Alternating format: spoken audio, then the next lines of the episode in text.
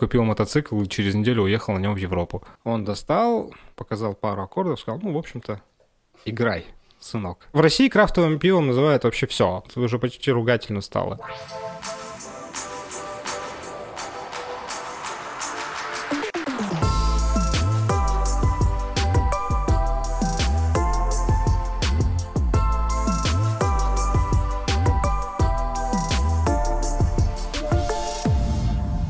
Привет, Слава. Здорово, Серега. Ты был на Северном Ледовитом океане? Был. На берегу? Да, года три назад как раз на новогодние праздники ездили. Вернее, на сам Новый год и дальше на праздники. Там были морозы? Да, были морозы. Местами было что-то до минус 40, ну, которые мы проезжали. В Мурманске было, по-моему, достаточно тепло, в Тереберке было уже попрохладнее. Ну, там плавающая такая температура это была. Мы когда приехали в сам Мурманск, по-моему, первый день там было минус 4, мы офигели. Что-то приехали на Северный Ледовитый, а тут какая-то теплее, чем в Перми. Ну и как тебе океан? Океан огонь. Там прям э, эти большие глыбы льдины плавают? Нет, там ничего, кроме котиков, не плавало. Баренцево море, оно же достаточно теплое, в общем-то. То есть там каких-то таких айсбергов не плавает. Всякая живность обитает, котики или нерки, я уж черт его знает, как, как их зовут. А так, все, теплый, постоянное испарение, даже в сам этот... Мы в январе были, и, ну, типа там были самые морозы, но там все равно он постоянно вот испарялся, испарялся, испарялся. Океан был красивый. А котики, ты прям близко их видел? Ну, метров сто, наверное. Они там что-то резвились, выскакивали из воды. Ну, выскакивали. Короче, это не дельфины, это какие-то котики. Мы долго не могли понять, что это такое. Это бутылка какая-то плавает или это котик. Но потом, когда эта штука начала нырять, мы поняли, что это какая-то живность. Бинокля у нас не было, так что мы расстроились немножко. А Териберка как? Как в Левиафане? А я его не смотрел. А, ты не смотрел? Нет. Но она такая суровая, честно говоря, местами. Наверное, было в этом Левиафане про кладбище кораблей местное. Вот оно там так хорошо, хорошее впечатление производит. Мрачновато. Мы, считаю, были там в самое светлое время суток. Полярная ночь еще не кончилась, но было более-менее светло, и поэтому ну, было не так уж и мрачно. А, наверное, вечерком и ночью там вообще хорошо. А какое вообще на тебя произвел впечатление русский север? Да хорошо, нам еще раз туда хочется попасть. Там интересно. Там не только же сам Мурманск, вот этот весь Кольский полуостров, тот же Архангельск, да даже уже начиная с севера Вологодской области, там где Русский север, по-моему, парк называется, там уже интересно. Про северное сияние. Расскажи, как ты его ловил, насколько оно красивое. Ну, нам не повезло увидеть самое красивое северное сияние. Самые красивые они в марте и осенью. А они там действительно красивые, фиолетовые, вот эти красные переливы, потому что как раз интенсивность вот этого магнитных колебаний, она наиболее высокая. Плюс погода. А зимой это так, скучная штука. Мы приехали, понятно, что мы нифига не знали, как это ловить. У нас был только с собой этот приложуха, которая позволяет предсказатель магнитных изменений. Короче, как прогноз погоды про магнитные изменения. Вот мы смотрели, когда будет пики или когда ожидаются пики. Ну вот, на местном как раз ледоколе Ленин, который музей, мы нашли мужичка, который сказал, как ловить, ну и куда ехать, в общем-то. И как раз тот день, когда мы туда сходили на экскурсию, он сказал, вот, типа, сегодня езжайте, должно быть хорошо. Ну, мы вечерком поехали, ну, посмотрели с балкона, какая-то ерунда на небе есть. Ну, от засвет от города вообще ничего не видно, нифига не понятно. Уехали километров на 50, там стало чуть лучше, но оно такое вот, это вот зеленые всполохи, которые вот на фотографиях, это вот просто такие серые, размазанные, непонятно, то ли облако, то ли еще что на небе. Оно зеленым становится при долгой выдержке. То есть все фотографии, как минимум наши все фотографии, они на весьма долгой выдержке сделаны. Вживую, ну да, интересно. Когда интенсивность нарастает, они становятся уже такими зеленоватыми. Ну, действительно, что-то на небе происходит, какие-то всполохи, переливы, вот это вот. Все это красиво, да. Но хочется попасть именно вот на эти, на пиковые. Вообще говорят, в Исландию надо лететь в это время. В Исландию вообще в любое время надо лететь. Да фиг его знает. Ну, в, в марте там тоже должно быть хорошо. Март это как бы независимо от нашего севера, не нашего севера.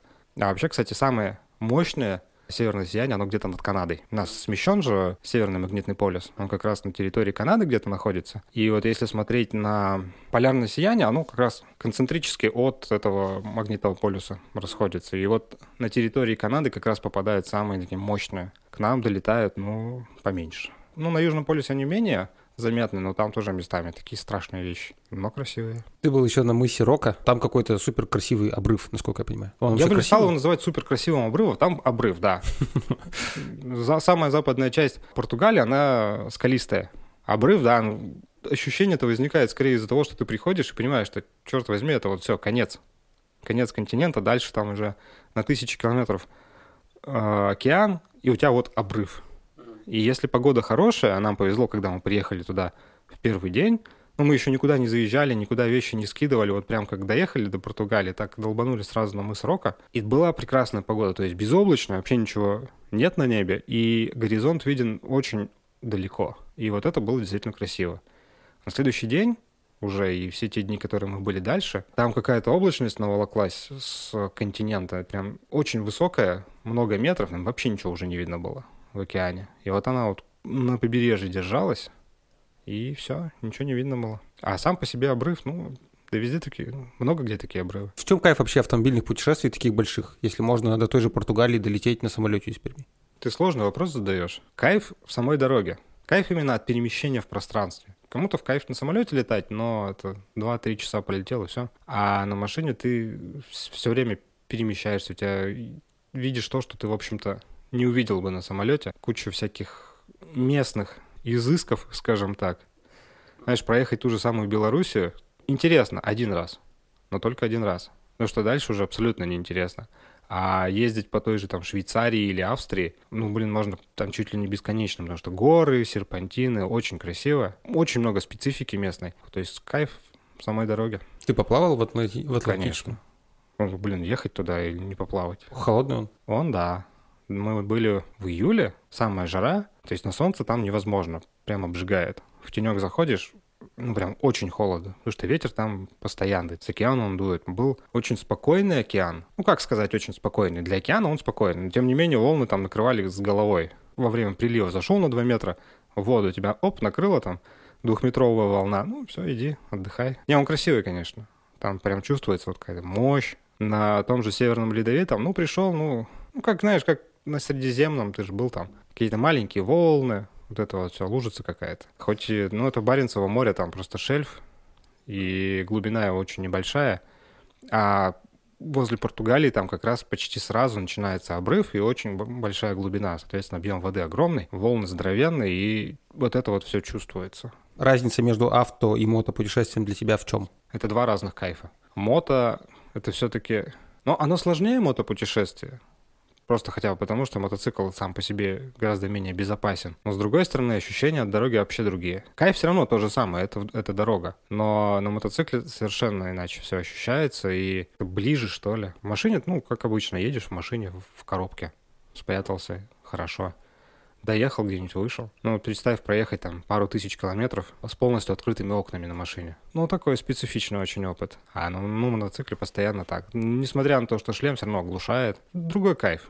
Это та же самая дорога, но кайф другой. Докуда ты самая дальняя доезжал на мотоцикле? Самая дальняя поездка была... В Перми мы поехали через Питер, э, Финляндию, Швецию. Ну, самая северная Стокгольм был. Мы, в общем-то, туда из Финляндии на пароме приплыли. Кстати, на пароме оказался самый вкусный сидр, который мы пробовали. Товарищ посоветовал, поедете на пароме, если обязательно там там попробуйте сидр местный. Он действительно оказался офигенный. Ну вот, мы поймали этот сидр, ну и дальше уже из Швеции поехали на юг. Доехали, по-моему, до Италии.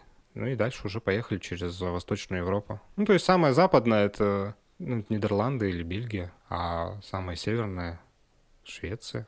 А по России ты на мотоцикле много путешествовал? По России не очень интересно, честно говоря. То есть на восток далеко интересно, но там подготовка самого путешествия очень серьезная нужна быть. Что, считай, расстояния огромные, чуть что случилось с мотоциклом, ну, в общем-то, только на себя там нужно рассчитывать. Ну и перегоны все равно до того же Байкала ехать, ну, в общем, вообще неинтересно. Ты заедь куда-нибудь за Екатеринбург, там начинается равнина, и вот она до Омска равнина и будет. Дальше там какая-то ерунда начинается, но все равно скучно. А после Байкал и как раз по югу, ой, по северу гор ехать, там интересно, красиво. Туда хочется съездить, а так по России, да я немного куда, я только на запад езду, на юг немножко. Случался с тобой и в э, мотопутешествиях какой-нибудь трэш? Когда мы только поехали мы хотели на моте, когда ехать до мыса Рока, а выехали в три мотоцикла из Перми, проехали 500 километров, и товарищ на своем чопере размотался. Он догнал богомерзкий Hyundai Getz, пробил ему заднее стекло, смял багажник, крышу, все это своей головой. И все, только сотряс. Но, тем не менее, мы там задержались на несколько дней и все уже до мыса Рока мы понимали, что мы не доедем. Как раз тогда и поехали через Швецию, ну, в общем, отдыхать. Но это такой трэш был. Не очень хочется его еще раз переживать. И очень повезло, что все хорошо закончилось. Дорожный трэш. Я достаточно с некоторой регулярностью стал это вспоминать, как мы ехали по Германии в Бремен, по-моему, из Гамбурга. Ехали в сторону огромной тучи просто. Черная-черная туча. Подъезжая к ней, начинал, начался такой ураган, причем такой серьезный ураган. Там как раз автомагистраль, это просто прямая. Там равнина, и она прямая. И там ехать было, честно говоря, страшно. Когда начался, начался дождь, начался совсем уж сильный ветер, а мы ехали на большом мотике, нас порусило страшно и переставляло через полосу по магистрали. Ну, как бы не очень приятное такое ощущение, с учетом того, что если мы там ехали, ну, по нормальной погоде, там 150-160 крейсером, нас со свистом обгоняли, то под дождем это было немножко страшно. То есть мы снижали скорость как могли, а ниже 60 там вообще, в принципе, ездить нельзя. В конце концов, мы уже до 60 снизились, включили аварийку и так вот тошнили-тошнили. Потом какой-то добрый немец на Мерсике, что ли, пристроился сзади, тоже включил аварийку и вот так тихонечко нас проводил до ближайшего съезда. Ну, мы там реально ехали в этой всей фигне там несколько километров, просто потому что ни одного съезда не было. Останавливаться, соответственно, нельзя. Дождь, вот это все. Ну, вот он нас сопроводил, выключил аварийку и улетел дальше. Было приятно. Ты еще рассказывал клевый случай про то, как э, за вами гналась банда байкеров. Они нас очень быстро догоняли, а потом долго не отставали. Да где-то там же едем, в общем-то, никого не трогаем. Я смотрю в зеркалах, едет какая-то колонна мотоциклов. Ну, как бы это, в общем-то, достаточно привычное явление для Европы. Ну, едут и едут. Думал, сейчас объедут, едут быстрее нас. Они нас догоняют, встают сзади. Я не уж не знаю, то ли они наши русские номера увидели, то ли еще что-то. Но, в общем, они к нам прилепились и ехали за нами. Я ехал в голове и поначалу не понимал, что вообще происходит, почему они с нами едут. Ну, видимо, им совсем по приколу стало. Пошел, ну, ну не обгон, опережение включил левый поворотник, смотрю по зеркалам, и так тык-тык-тык-тык-тык-тык, все поворотники включаются, все перестраиваются от колонны. Причем надо отдать должное местным автомобилистам. Если идет колонна, они пропускают прям колонну. То есть у нас такого вообще... У нас очень тяжело ехать колонной, если она не сопровождается какими-то машинами ГИБДД или еще что-нибудь. Ну, неприятно. А тут всех пропустили, все проехали. И вот мы с ними, не знаю, несколько десятков километров ехали, пока они куда-то в сторонку не свернули. Ну и сворачивали, помахали, помигали аварийкой и свинтили вот так. Было интересное ощущение. В общем-то, саму колонну само по себе интересно вести это.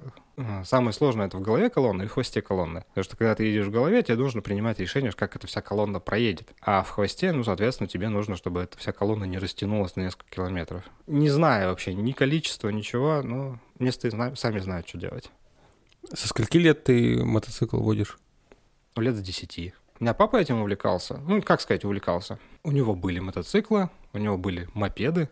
И вот он мне, когда я стал дотягиваться полноценно ногами до земли с сиденья мопеда, он сказал, вот, мопед. Какой у тебя был мопед первый? А у меня был мини-мокик с движком. А это белый такой, да? Ну, знаешь, мини-мокиком называют все, что угодно.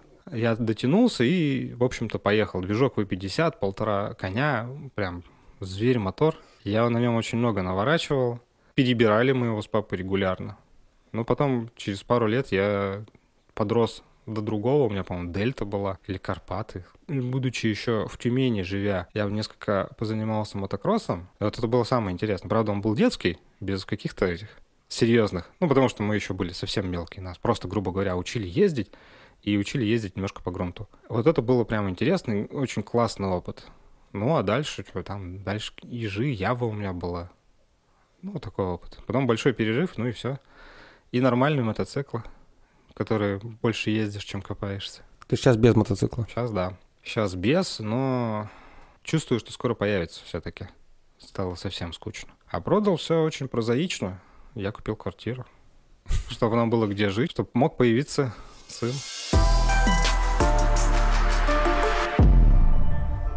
Какой тебе быть папой? Ты задаешь вопрос человеку, который 9 дней безвылазно просидел с ребенком. До этого он просто ходил в садик, несколько месяцев успешно он пошел в садик. Отцом быть интересно, меняется все-таки восприятие с того, чтобы самому что-то посмотреть, например, да, на то, чтобы показать ребенку. Как вообще на твой вопрос ответить? Что такое быть отцом? Ну, расскажи просто про свои ощущения. Тебе нравится или тебе ты сильно устал от этого? Или тебе, не знаю, у тебя есть какие-то ожидания? Самое главное, оно это появилась ответственность. Ну, не то чтобы появилась ответственность, она никуда, в общем-то, никогда не исчезала, но я начал думать уже не за двоих, а за троих. И вот это как раз сильно меняет, потому что у третьего, за кого нужно думать, возможности крайне ограничены пока. И это накладывает вообще отпечаток просто на все. Даже там банально попить пиво. А с ребенком, ну, если не ждать от него каких-то там супер свершений, хотя они там изначально какие-то были, о, значит, он, он заговорит там, не знаю, там, в год. Да нифига, не заговорит. Если не, не ожидать такого, то это всегда интересно, кроме случаев, когда у него случается там что-то бешеное. Ну вот, допустим, последние два дня мы с женой не спим, потому что у ребенка опять очередной виток режутся зубы, он абсолютно неадекватный, он не слышит ничего, скандалит, истерики на ровном месте. При этом до этого неделю было настолько хорошо. Мы ему подарили на Новый год кучу нового лего, и вот мы с ним кучу новых вещей пособирали. Ну, мне сложно, знаешь, сказать, типа, каково быть отцом. Я бы тебе ответил, родишь, поймешь. Я не могу. Но я не рожу. Но ты не родишь, да. Но вот будет у тебя сын или дочь, ты поймешь. Оно меняет я, допустим, курить бросил. Но это была одна из причин, потому что, ну, какой я там пример могу там ребенку подать? Хотел бы, чтобы у меня папа курил? Нет, не хотел бы. Окей, надо бросать. Ну, это, конечно, не все причины, но одна из основных. Ну и, соответственно, ребенку нужно, нужен отец, так же, как ему нужна хорошая мама. Какое у тебя самое любимое занятие с сыном сейчас? Ну, сейчас оно очевидно. Мы сейчас с ним лепим из конструктора всякие страшные, страшных монстров.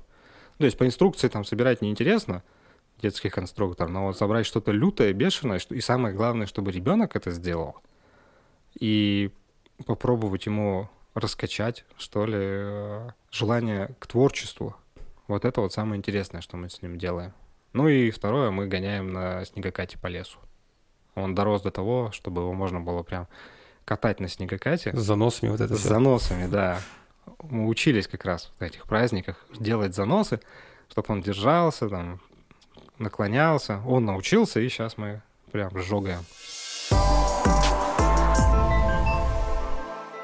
Про творчество. Ты много играешь на гитаре? Нет.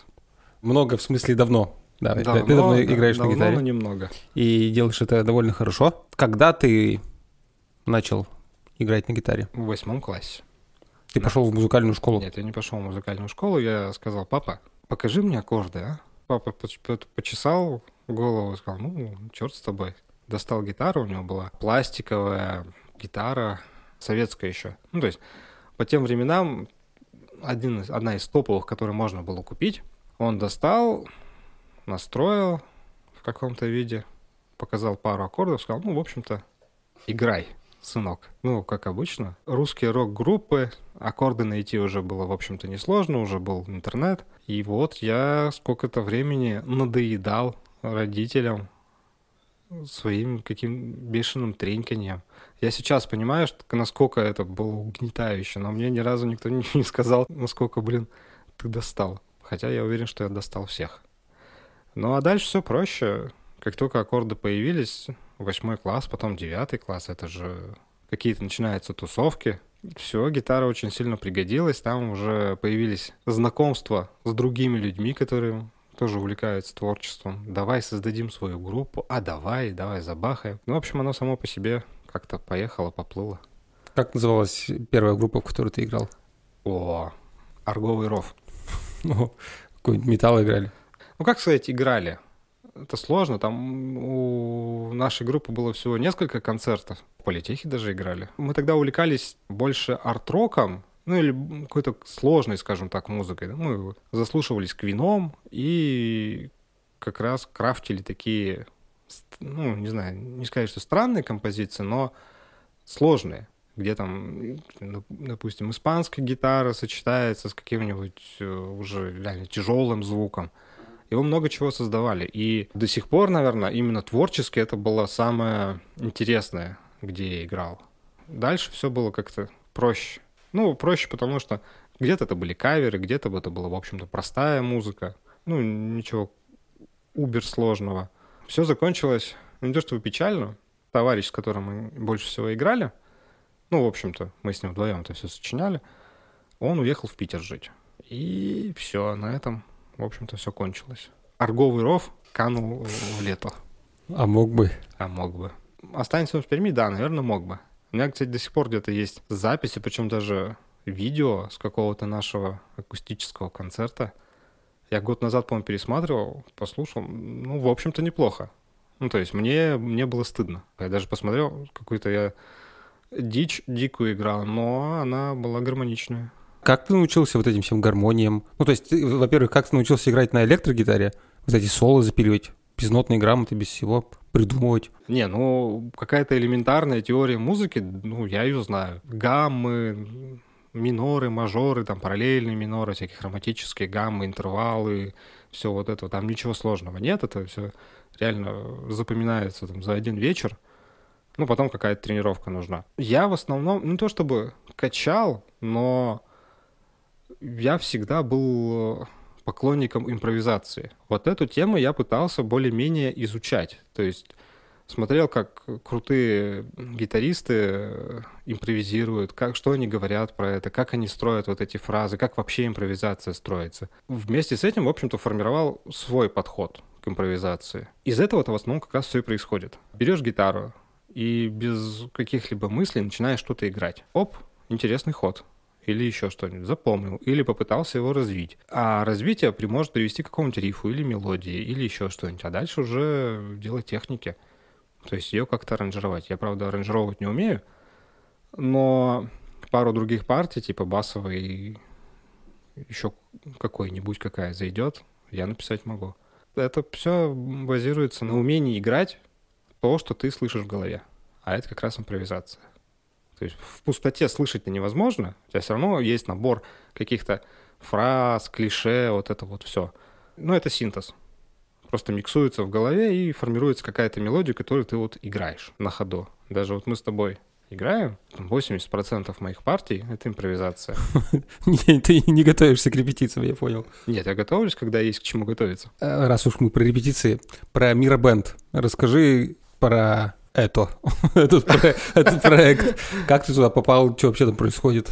Тут действительно все прозаично. К нам в компанию пришел Боря Бродянский. Я однажды у него на какой-то пьянке, то ли это в сайт был, то ли еще что, я увидел у него гитару. Он принес с собой гитару в чехле. Ну и мы разговорились. Я пощупал эту гитару. Боря, если ты будешь слушать, струны отстой ты это и так знаешь. И все это дальше привело к тому, что Боря закинул клич, не, не хочет ли кто поиграть, собрать какую-то маленькую или большую команду, но, тем не менее, позаниматься творчеством. У него-то богатый опыт, именно корпоративно он уже собирал бенды, и у них недурно получалось. Почему не сделать у нас? И нам, в общем-то, повезло, что мы, меньше 200 человек было, мы сум, сумели 7 человек найти, которые умеют играть и могут играть неплохо, вот в этом ограниченном количестве людей, и мы умудрились сыграться. Вот это наше главное достижение. То, что мы творчеством или каверы занимаемся, это разное, но относительно тех целей, которые ставились перед миром бендом, оно, в, общем, в общем-то, неплохо прозвучало, и что будет дальше, это вот самый интересный вопрос. Что можно сделать что-то дальше. А какие цели ставились перед Миробендом? Ну, первая цель это была просто поиграть на корпоративе, причем поиграть хорошо. То есть не не взял условно акустику, получилось из первого раза. пару гитар и на двух гитарах там забахал условного Цоя. Нет, что-то нормальное, полноценное, что может зажечь людей на корпоративе. С этой задачей в какой-то мере успешно мы справились. В чем для тебя интерес играть в Мирабенде? Ну и вообще играть сейчас? Или нет интереса, просто делаешь, чтобы не забыть, как играть? Ну, для того, чтобы не забыть, как играть, это точно. Ну, то есть это всегда было актуально. Все-таки я не так уж много играю. Как минимум, Мирабенд не позволяет не забыть. Плюс э, с определенного момента, после там пары корпоративов, пошла тема нормальность творчества. То есть за это время ну, я достаточно много чего-то напридумывал, и как минимум в архив э, рифов, архив всяких фраз, я очень неплохо такого пополнил. Ты же знаешь, да, что есть куча демок, которые надо просто взять и сделать. И будет... Звучит как план. И да, будет, можно писать альбом. Ты играешь для сына? И более того, я с сыном играю. Он прям... А что, что он делает? Стучит ладошками? Нет, Потом- он уже, он уже научился Смог он вывода играть? Нет, смог он Нет, он, конечно, его играл, но только по струнам. В общем-то, левой рукой играл я, он только по струнам. То есть все начиналось с того, что поддернуть какую-нибудь одну струну, дзынь там или бом сделать. Сейчас он берет медиатор и уже по всем струнам водит. Да, я, мы пробовали, даже я его садил к себе на колени и брали гитары, и он игр- играл. Но когда как? Это иногда его заводит, иногда не заводит. Но он мне не дает забывать про вторую гитару. Он говорит, поиграй на ней. Я беру, играю. Ну, видишь, у него тоже только сейчас все начинается. Вот он буквально недавно начал танцевать. Не- бу- буквально недавно он начал какие-то песенки напевать, подпевать. До этого вообще мы ездили с ним в машине, ну, в садик там или еще куда-нибудь. Какая-нибудь музыка играет, он, «А, не нравится, не нравится. И недавно мы поехали, заиграла песенка. Я говорю, Миш, тебе как? «Мгм. Оставить? Да. Миша нравится? Да. Guns N' Roses. Заиграл, и все. Дальше, дальше проще было. Следующие песни тоже, по-моему, Ганзы были. Потом, я не помню, то ли Металлика, то ли еще что-то, и, там, или Мьюз даже. Через пару песен было откровение, потому что заиграл Led Zeppelin. И я думал, что он скажет, вот сейчас все, переключай. Говорит, нет, оставь. И все, и с тех пор, ну, до сих пор Ганзы его любимая группа. Он уже знает их топовые песни и начинает что-то подпевать. Даже это, он как-то колбаситься начал, сидит и качает головой. Ты как-то специально его музыкально образовываешь или просто ты слушаешь музыку? Ну, я слушаю А сам, и он слушает. слушает то же самое, потому что у него сейчас... Не, из музыкальных предпочтений у него есть свои, конечно. Он любит слушать Акуну Матата из э, диснеевского мультика. Он даже текст уже выучил, подпевает. Но меня порадовало, что такого классического ракешника его не воротит, и ему это нравится. Правильной дорогой идет.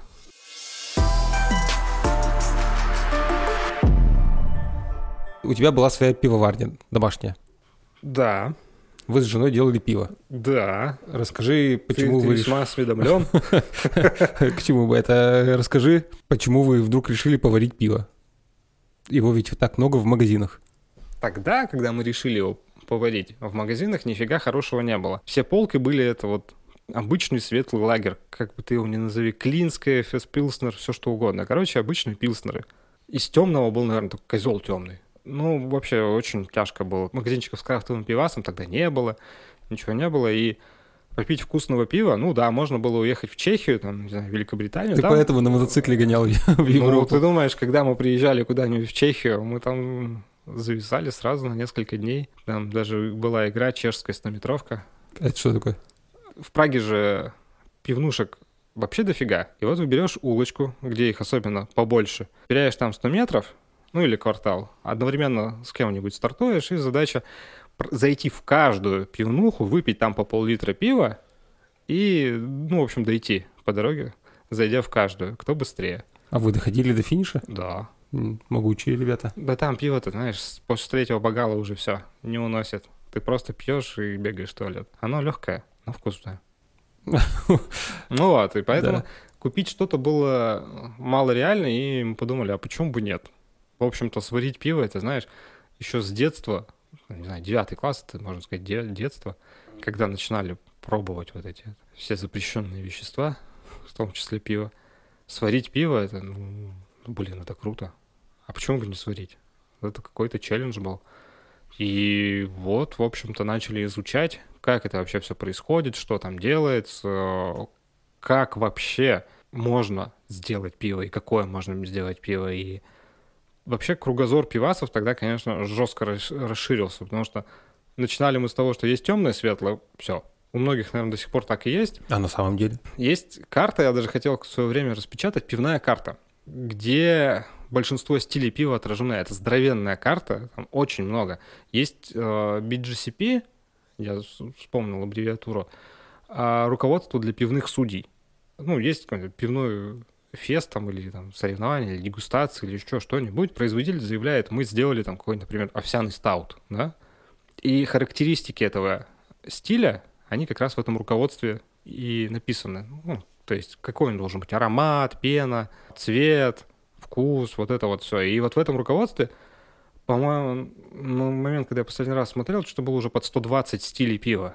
То есть светлое и темное, ну да, как бы глобально ты можешь поделить. А можешь глобально поделить, например, на эли и лагеры, что будет чуть более правдоподобно. А дальше уже эли, там, портеры, стауты, ПЛЛ, там, Индиан ПЛЛ, там, дофига всего. И когда мы вот эту всю штуку осознали, что, черт возьми, нам нужно сварить не только темное пиво, а мы можем экспериментировать как угодно, ну, в общем, это чистое творчество, когда сколько ты умеешь. Вот тогда это понеслась. Первое, я какое-то примитивное домашнее оборудование собрал, мы варили это на плите, фильтровали через э, самодельную фильтр-систему. Бродило это у нас где-то в уголке. Дальше уже я купил более-менее неплохое оборудование, ну, для таких, для домашних пивоварен. Стало чуть проще. Какая производительность у вас была? Да немного. Но мы могли максимум выдать полтонны пива в месяц. Немного. Нормально. Это сколько бутылок? Да, дофига. Ну, тысяча бутылок. Так это нормальная такая семейная пивоварня. Понимаешь, это максимум, которого мы могли, которого мы не особо-то достигали. Объемы расчетные нам это позволяли. Ну, может быть, когда-то мы делали такое. Но это как бы не было целью делать очень много. Все а на... какая цель была? Ну, изначально цель была попить вкусного пива. То есть сделать и попить вкусного пива. Дальше уже это трансформировалось в то, что мы хотим делать классное пиво. Мы хотели попробовать сделать, там, начиная с там, сухого стаута, заканчивая э, каким-нибудь трипелем. Очень много чего мы хотели, очень много чего мы все-таки сделали. Не так уж много чего не получилось, но были фейлы, конечно. А какая вершина вашей пивоварческой карьеры была? Ну, из того, что я прямо помню, это в Москве делали слепую дегустацию, там со всей России пивасы навезли, и мы с нашим американским стаутом заняли второе место. Но это был прям отличный стаут. Как он назывался? Слэш. Он назывался Слэш, да. Мы все наши пивасы называли как-то это в рокешной тематике. Вот я сейчас опять пиво захочу. Вот ты издеваешься прям. Это был прям темный, насыщенный стаут, который мы еще выдержали. А, ну, это будет звучать неправда, но примерно так. А, в бочке из-под виски. У нас, конечно, не было бочки, но у нас был, были дубовые щепа, которые мы вымучили в вискаре, из которой выдержали это пиво. Действительно очень вкусное пиво. Потом мы его больше не варили, но тем не менее оно нашло своих поклонников. А вы заняли второе место и дальше что-то вам не предложили, там, не знаю, Балтика купить у вас да, этот ну, рецепт? Нафиг, Нет не, рецепты это не сложно. Хороший пивовар, он сделать может практически что угодно, если он умеет это делать. То есть как бы в рецептах, в рецептах ценности нет. А в чем ценность? Ценность в производстве. Сбыт, маркетинг, вот это вот все, это самое мощное. А сам, само пиво это ерунда, если говорить про бизнес. Короткая теория. Чем крафтовое от некрафтового отличается? Вот как понять, это пиво крафтовое, а это не крафтовое? Самый сложный вопрос, наверное, который ты мог задать. Я не знаю, потому что Очень много людей, а даже организаций задаются этим вопросом. Что такое крафтовое пиво, да? В Штатах, ну, Штаты — это все-таки родина пивной революции. Э, вот современное пивоварение, вот это крафтовое, это оттуда пошло. Крафтовую пивоварню определяет как пивоварня с, с годовым объемом меньше скольки-то там о, гектолитров. Ну, то есть это как бы в нашем с тобой понимании, как обывателя, это дофига, но тем не менее это не так уж и много с точки зрения ну, больших пивоварен. То есть это какое-то ограниченное производство. А если ограниченное производство, значит, можно уже делать э, какие-то эксперименты и пытаться что-то свое новое придумать или сделать что-то супер бомбическое. В, в России крафтовым пивом называют вообще все. Почти, уже почти ругательно стало. А вообще в России, на твой взгляд, есть вкусное пиво? Да, есть. Немного, но есть. Что это за пиво? Я вот уже пару лет я не могу его купить, то мне не везет. А Art Brew, допустим, пивоварня, Celebration Stout они делают бомбическое. Ну, я больше про стауты, потому что ну, это мои любимые стили. А Brew у них есть парочка неплохих, там Black Magic, еще что-то, я не помню, как называется. Ну, из прямо вот из таких хороших, которые стоит вспомнить, это вот все. Но с тех пор, как я пристально это изучал, прошло несколько лет. С тех пор появилось много наверняка хорошего, но еще больше появилось трэша. Что когда я заезжаю в какое-нибудь пивко и говорю, давайте посмотрим, что у нас есть по стаутам, по, по свежим. Мне говорят, вот, отлично, я пробую, ну, Ну, не отличный же он. Сейчас крафтовое пиво становится ровно тем же маркетинговым булшитом. Но это позволяет маленьким пивоварням, ну, с небольшим объемом производства, как-то развиваться. Потому что раньше они бы просто на рынке были незаметны, и их бы никто не покупал. Ну, в общем-то, не было бы ничего. А при любом раскладе, так или иначе, это ведет к тому, что будет появляться больше хорошего пива. Ну, это, короче, для меня, как человека, который в этом не сечет, это звучит немного снобски. Как ты понимаешь, что вот это пиво, типа, это не такой стаут, какой нужен? То есть, когда ты варишь пиво, ты так или иначе учишься его дегустировать. Ну, без этого просто нельзя. Ты не можешь понять, хорошее пиво или нехорошее. Оно для тебя может быть действительно вкусным, да? Ну, то есть, самый базовый критерий, который ты изначально, оно у тебя скисло или не скисло. Но если не скисло, то начинаются уже нюансы. А как много там различных посторонок? Ну, то есть пиво — это же продукт, да, давай сейчас поругаемся, живого воображения, да? То есть там живые дрожжи едят а, вот эти все сахара, которые были выщелочены из э, солода. И они производят не только спирт и углекислый газ, они производят кучу всякой других э, веществ. Во время варки пива тоже остается много чего. Там какой-нибудь диметилсульфид, э, диацетил, вот это вот все, вы там высшие спирты, остаточные, это мальтоза, мальтодекстроза, дофига всего, всех соединений. И есть, скажем так, топчик, я уже весь не вспомню, топчик того, что может сильно сформировать вкус, сильно повлиять на вкус. Ну, тот же там диметилсульфид, диацетил. Ну, диацетил, допустим, это вот запах и привкус топленого масла. И вот если его много, ну, как бы, ну, это дрянь. Это, этого быть не должно. Это значит, оно сделано некачественно, или брожение было некачественно, и оно портит вкус что еще, высшие спирты, да?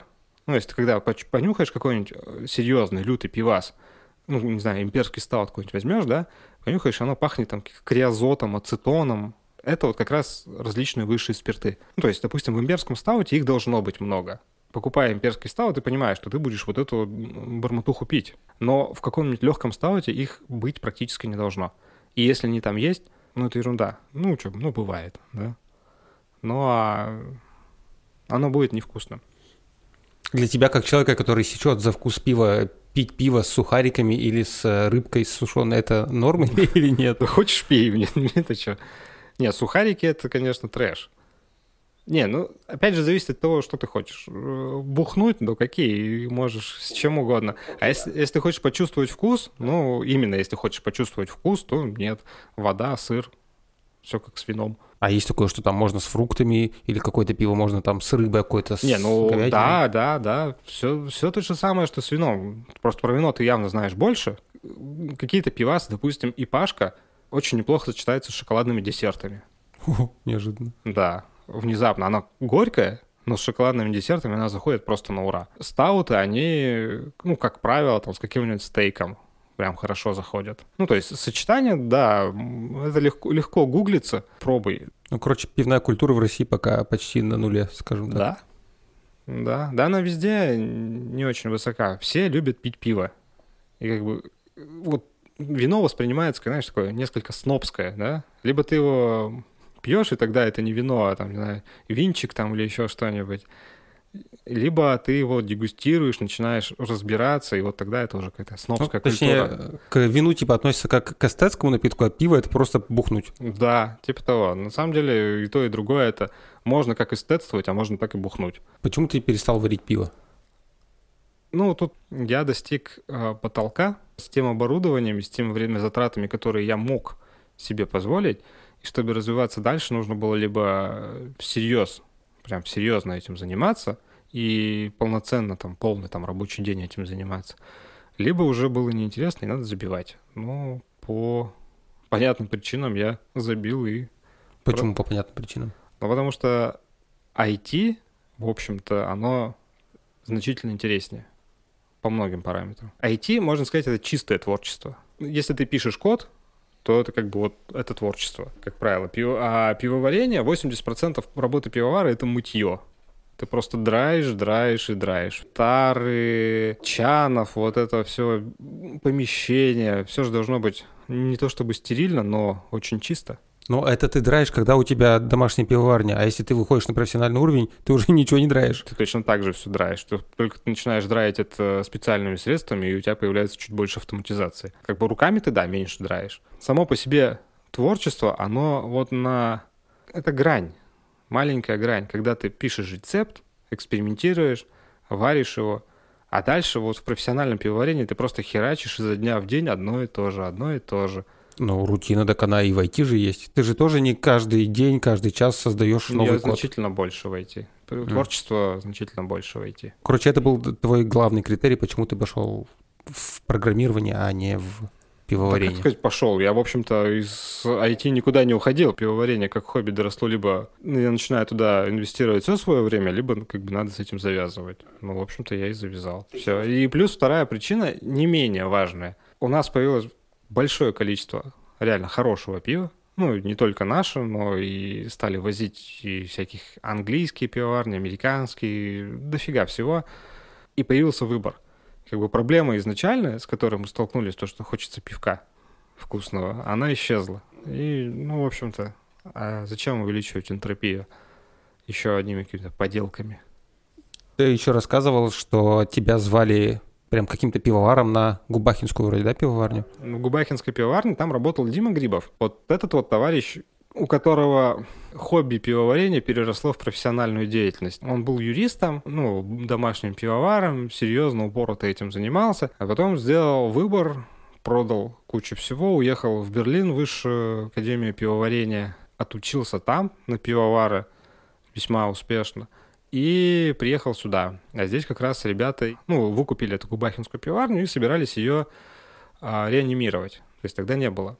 И вот он с ними сошелся, они построили, ну, как раз локальную небольшую эту пивоварню, весьма успешно. Он сделал, ну, вся та база, которая сейчас популярна, там какой-нибудь бешеный трамвай, там кёльш и так далее, это все как раз Дима Грибов придумывал рецепты. Но он все время, всю жизнь хотел, сколько я его знаю, работать в Германии пивоваром.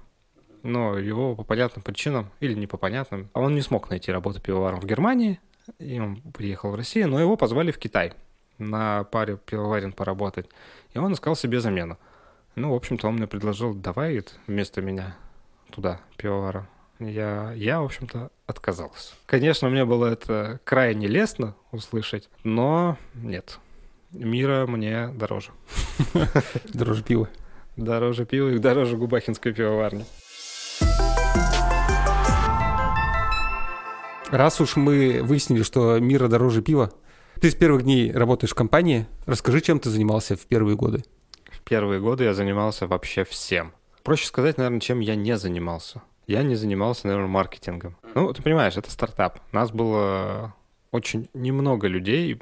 Все были вовлечены в максимальное количество процессов, движений и вс- всего остального. Каждый занимался практически всем. Код писали только разработчики, да. Дизайн рисовал Егор, но ему все помогали. Ты, ты же понимаешь, да, что Андрей, например, тему с дизайном не оставит. Но это же это важно.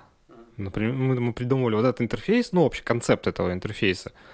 А вот этот во- воздушный с панельками и так далее мы придумывали на какой-то стратегической сессии совместно. У вас уже тогда были стратегические сессии? Нет, стратегические сессии у нас появились го- году, так, по-моему, в 14 или в 13 я не помню. Но до этого все равно постоянно были различные какие-то образовательные активности. Очень много всего движника было. А как выглядела вообще работа в первые годы? Ну, то есть вы просто приходили к 9, работали там до 9, или как все это? Ну, как, как повезет. Нет, первый год, когда мы писали вообще первую версию, и у нас не было пользователей, у нас были только тестирования, мы работали, ну да, с 9 до 9, например. Мы работали все-таки больше, чем обычный рабочий день, но самый стартап начался позже, когда мы выпустили первую версию, у нас начали появляться пользователи, начали вылезать все наши проблемы, вот тогда начался стартап. Мы могли работать и 20 часов в сутки, и, и неделю по 16-18 часов, и 3 недели. Ну, зависело все от того, насколько мы сделаем хорошо или насколько мы сделаем нехорошо. В общем-то, случалось и то, и другое. Просто интересно, как выглядел процесс. То есть вы сидите все в одной маленькой комнате, и тебе там условно Хусит говорит, иди поправь, или как, у вас есть бэклог, agile, Ну, нет, мы с самого начала пытались, пытались быть agile. Мы же были все зеленые, Код, конечно, писать умели, но мы не умели ни Java. В общем-то, Серега Шишолик тогда с Илюхой учили, изучали, изучали Java, да. Зато мы умели Flash. Ну, для веба тогда это была единственная возможная технология, на которой мы вообще могли это хоть что-то сделать. Flash мы умели, но клиент-сервер мы не умели, например. А какие-то веб-сервисы никто из нас не умел создавать. Андрей тоже учился строить из этого бизнес, строить из этого компанию. Первые там пару лет мы были все исключительно в продукте. Потому что пока мы не могли нащупать... Ну, нет, fit мы искали гораздо больше. Просто потом появилось гораздо больше процессов, мы начали хоть что-то понимать. Но вот первый год, чуть меньше года, мы, по-моему, 9 месяцев рожали первую версию. Там все были абсолютно про продукт. Мы делали кучу разных прототипов. Ну, понятно, что прямо грязных-грязных. Вторая часть твоего вопроса. Нет, у нас была не одна комнатка, у нас было две комнатки. Начав разрабатывать э, Real-Time Board, хотя он тогда даже Real-Time Board-то не назывался, мы начали с самого начала пытаться какие-то строить agile процессы. Хотя мы, честно говоря, вот так, если сейчас говорить, мы тогда были прямо agile-agile. И какие-то супер процессы, ну, кроме базовых, там, бэклог, процессы с инфраструктурой, со всем вот этим вот, ну, важные core-процессы какие-то, нам особо-то много не надо было. При росте команды, безусловно, они нужны были и появлялись, но это не первый год. Ты помнишь э, тот момент, когда у вас, когда вы выкатили в прод, и у вас появился первый пользователь внешний? Нет, к сожалению, я не помню. Я помню, как мы получили первый платеж. Вот это я почему-то запомнил. А в прод, ну, мы открылись, как бы, знаешь, снять заглушку с сайта, типа, оставь свой email, и мы тебе напишем на то, что на свободную регистрацию. Ну, это была ну, какая-то проходная задача. Мы, конечно, вот этим всем, кому мы набрали имейлы, выслали э, письма, они зарегались и понеслась. Но это как-то не отложилось, а первый платеж отложился. Почему ты вообще в эту тему всю ввязался? Ну, то есть непонятный продукт, точнее, вообще продукта нет, ничего не понятно, Пермь. Ну, понимаешь, мы туда вошли же сформированной командой. То есть мы до этого несколько лет работали все вместе. С Андреем, с Илюхой Сретенским дольше всего мы работали. Потом Шишолик Серега пришел, ну, то есть у тебя просто было доверие к этим людям? Вячеслав. Ну, мы начинали как... А, а, не то чтобы давайте поэкспериментируем, мы начинали давайте построим продукт. Вопроса, делать или не делать, он не возникало. Давайте делать? Да, конечно, давайте делать. Это же, черт возьми, интересно. Изначально было понимание, что эта штука будет работать. Вопрос, насколько это будет э, глобально и насколько это будет востребовано пользователями, это то, что нам нужно было ответить в первую очередь, и мы пытались найти ответ. Вот как раз market fit, потом искали бизнес-модель, как это все будет работать. Ну, в общем-то, это все равно все продолжается до сих пор в чуть меньших масштабах, потому что market fit уже более-менее понятен. Но опять же, знаешь, то, что вот последний год большой фокус на митинги и воркшопы, это как бы тоже про fit.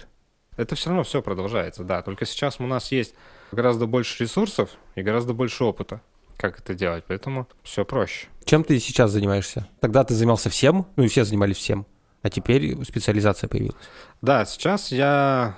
Знаешь, мне сложно ответить. Я тебе могу ответить формально, да, я тимлит э, в команде Solutions, да, это до сих пор еще такая команда существует, но сейчас она закончится. Вот, и мы будем строить другую команду Meetings Workshops. Но я там год работал один, ну, в, именно руками, как разрабатывал без команды, как соло-разработчик. Ну, какой у тебя фокус сейчас основной? На чем ты сфокусирован? Приоритет какой у тебя самый главный? Они меняются.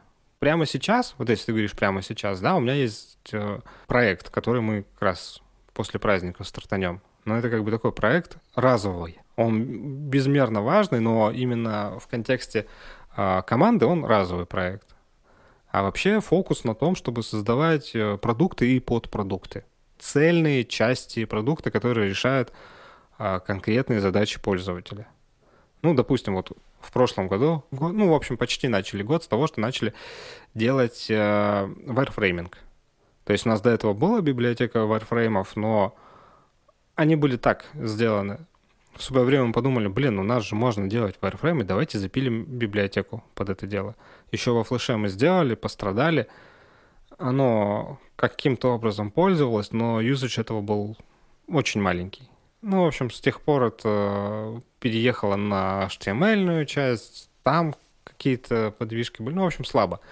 И мы по результатам исследования пришли к выводу, что, в общем-то, wireframing может быть весьма серьезной э, частью для UX-дизайнеров, э, ресерчеров и так далее. Короче, для части нашей core-аудитории. И мы пошли делать человеческий, с человеческим лицом wireframing. И занимались этим несколько месяцев. Сделали полноценную библиотеку этих элементов, сделали способ вообще работы с этим. И вот это как часть продукта. То есть это вполне себе ограниченное, но она решает пользовательские боли, пользовательские задачи. И мы подняли, в общем-то, успех с этого. То есть буквально там без какого-то маркетинга, без инвестиций там в рост этого продукта мы по юзаджу обогнали несколько вещей в продукт, там, какой-нибудь USM, Kanban. То есть wireframe стали пользоваться популярностью, и сейчас их надо докачивать маркетинг, ну, growth маркетинг, и уже смотреть дальше, какую часть, ну, traction у этого есть. Но Почему вот... ты называешь это продукт? Это же фича. Ну, Нет? это подпродукт, скажем так. Это терминология, о которой стоит договориться. Но для меня продукт — это Miro, а все остальное, что внутри, — это фича Miro это больше, чем продукт, это целая экосистема. Ну, допустим, какой-нибудь Miroverse.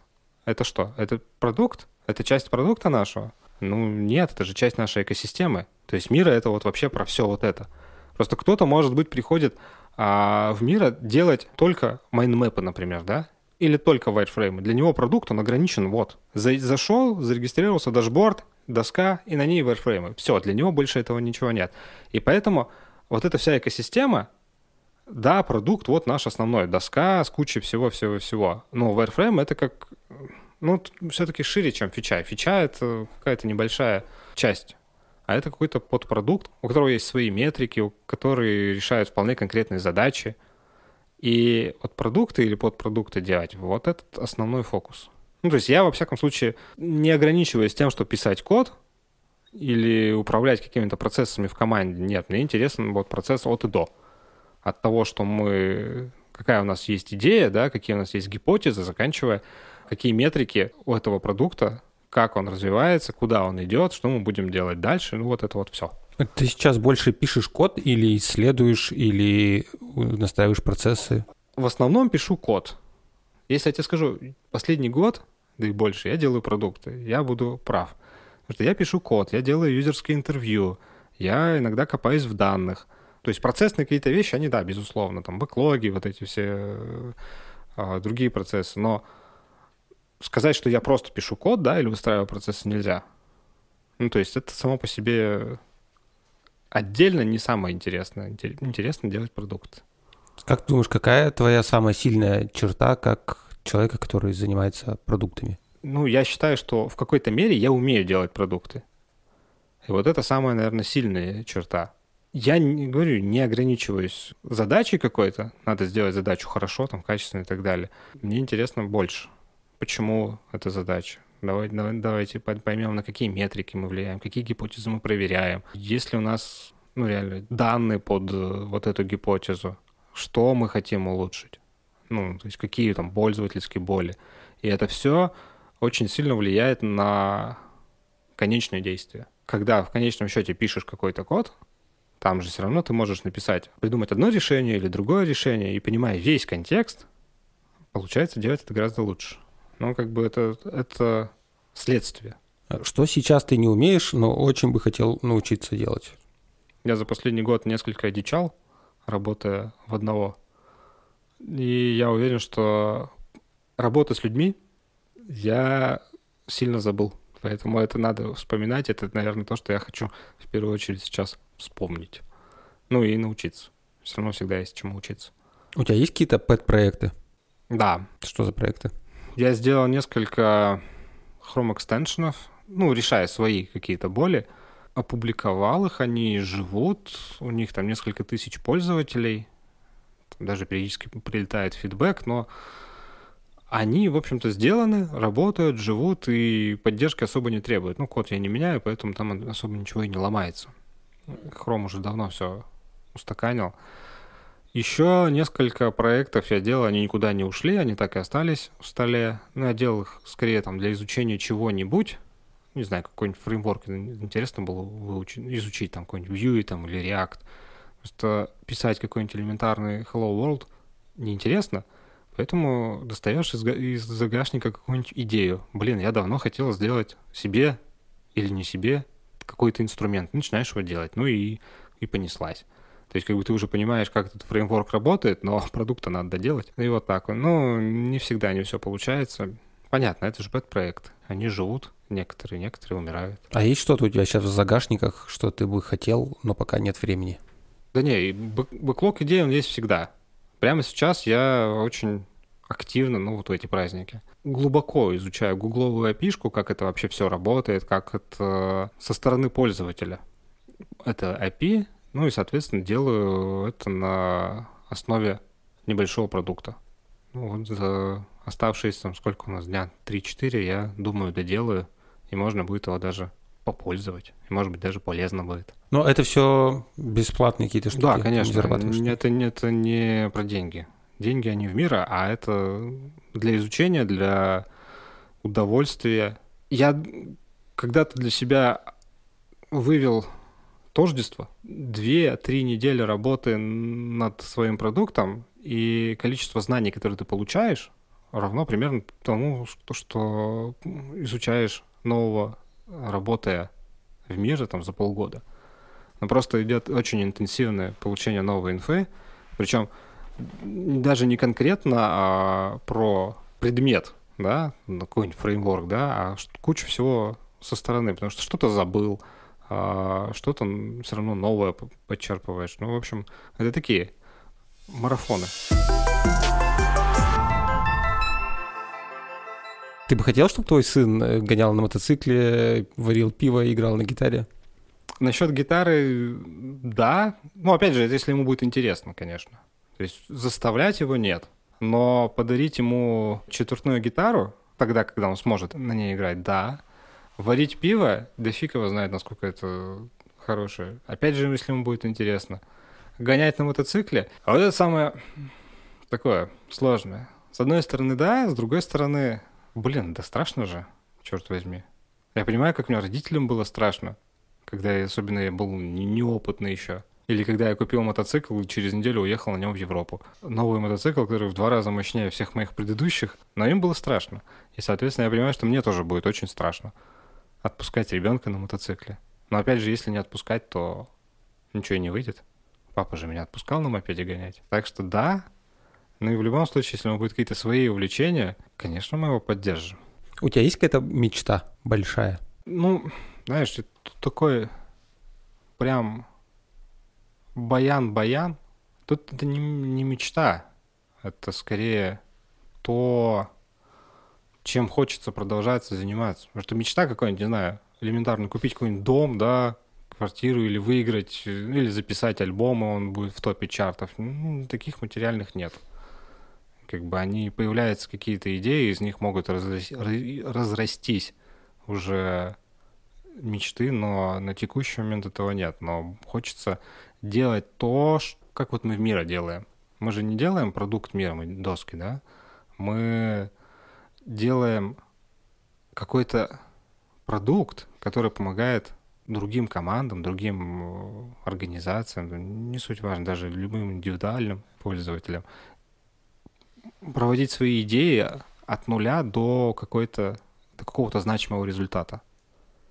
И вот это вот то, что меня, в общем-то, драйвит, и почему я занимаюсь, ну, почему я говорю, IT это как работа и как хобби.